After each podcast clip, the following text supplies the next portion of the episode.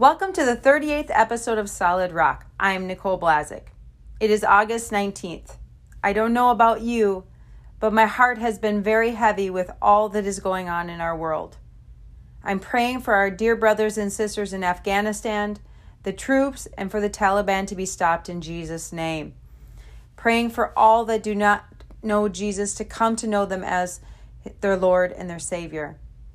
At this same time, it's the start of a new school year for those going to school. I will be praying for all of you as you get ready to start a new school year with a lot of unknowns.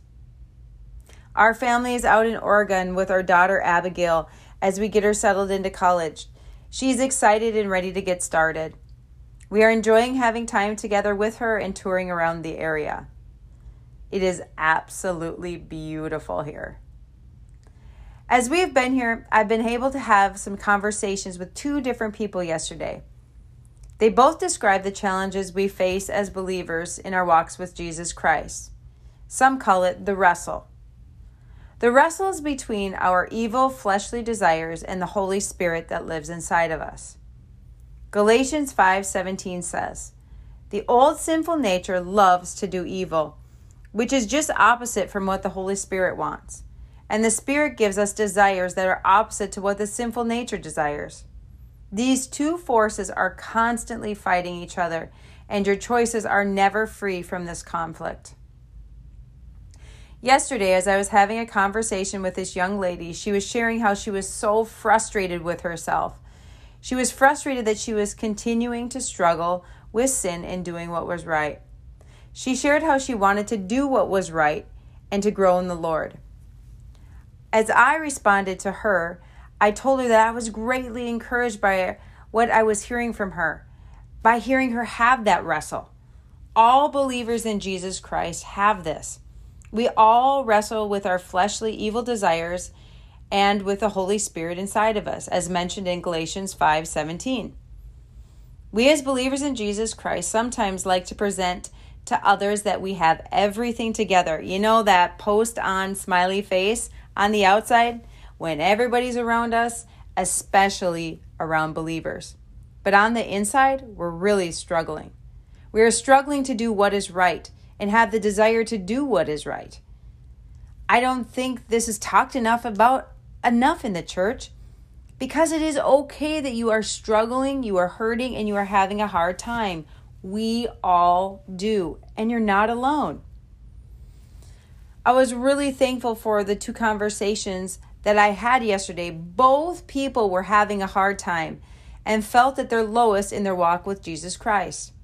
What I heard from them was not how low they were, what I heard was humility, honesty, transparency, repentance, and a, and a desire to obey and follow the Lord. It was beautiful.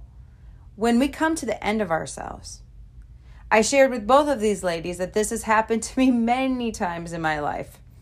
One time, the Lord literally had to physically stop me, sit me down for me to listen to what He wanted to say to me. Even in that time, I wrestled with Him. I wrestled with Him not one day, not two, not weeks, not even months. I wrestled with Him for three years. I wrestled with Him and giving up what control I thought I had in my life, which we know we really have no control over our life. God is the only one who is in control. He determines our path. After three years, the Lord said, Nicole, am I still good even if your greatest fears happen? Am I still good if your brother dies?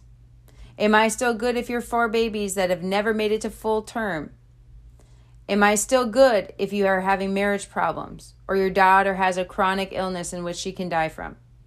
Am I still good? And that was the question that I wrestled with with the Lord for those three years. And I struggled with it greatly. But after that three years, I said, Yes, Lord. Emphatically, I can say, You are good all the time no matter the circumstances, no matter what happens in my life or to the people in my life, you are always good. You can be nothing but good. As I was writing this, I had to stop a few times because, to be honest with you, I broke down in tears multiple times. And I just wept. I just wept over those past things that had happened. And I wept over God's goodness and His faithfulness that He was and is and has been throughout all these times in my life.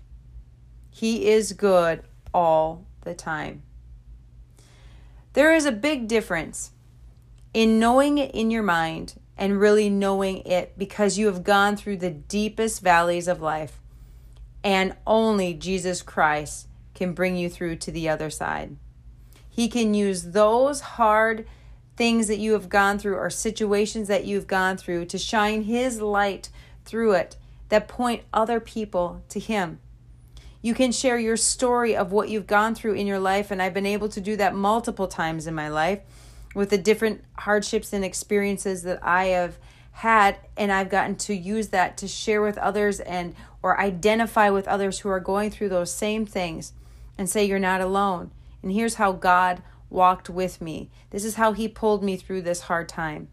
He is always faithful and he always uses your story. If you allow it to be told and you allow it to be used, he will always use your story that's why you're given a testimony. A testimony is to be shared to encourage others where they're at.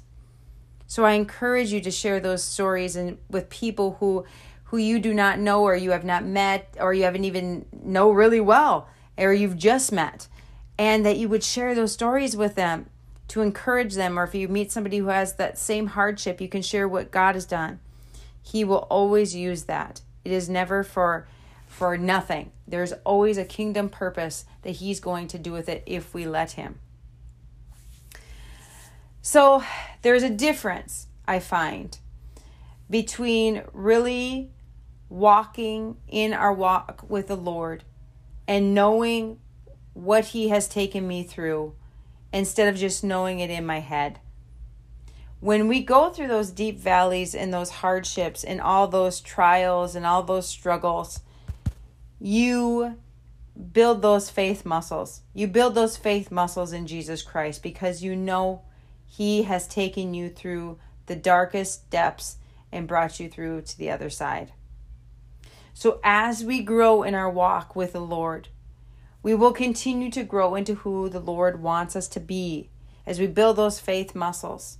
He will grow in us as we continue to grow those. We will grow in the fruits of the Spirit.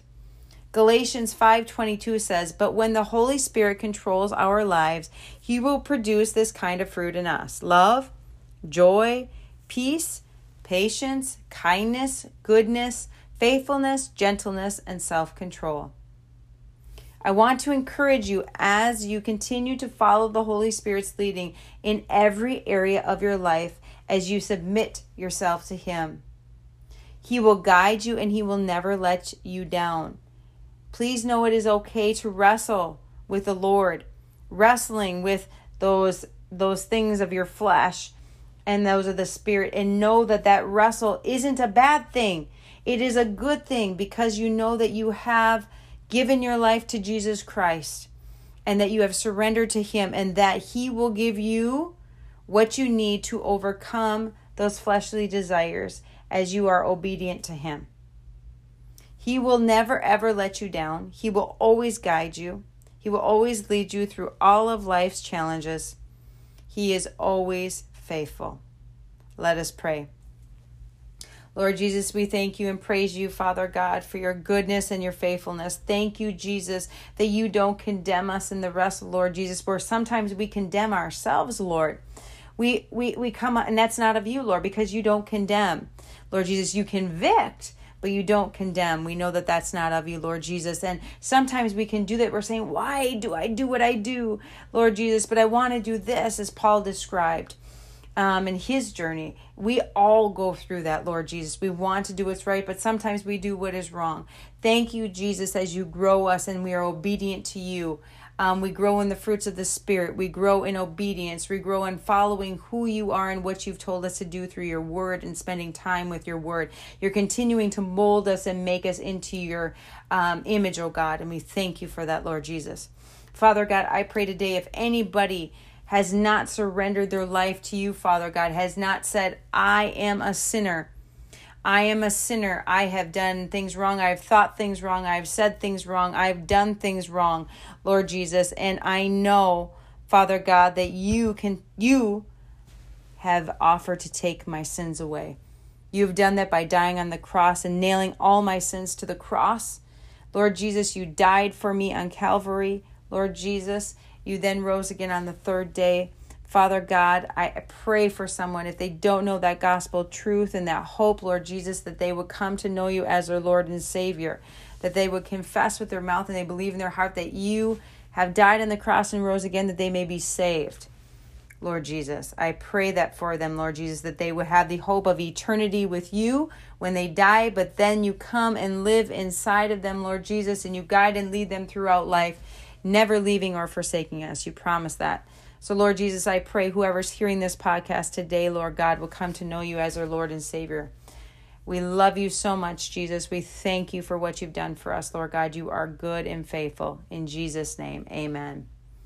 Thank you so much for joining me today on the podcast. It is my prayer and hope that you come to know Jesus Christ as your Lord and Savior and to be encouraged in your walk with Him. If you or anyone you know is looking for a speaker for a youth group or a women's event, I would love to talk with you. My email is nmblaszc at hotmail.com. May we stand on the solid rock of Jesus Christ. Until next time.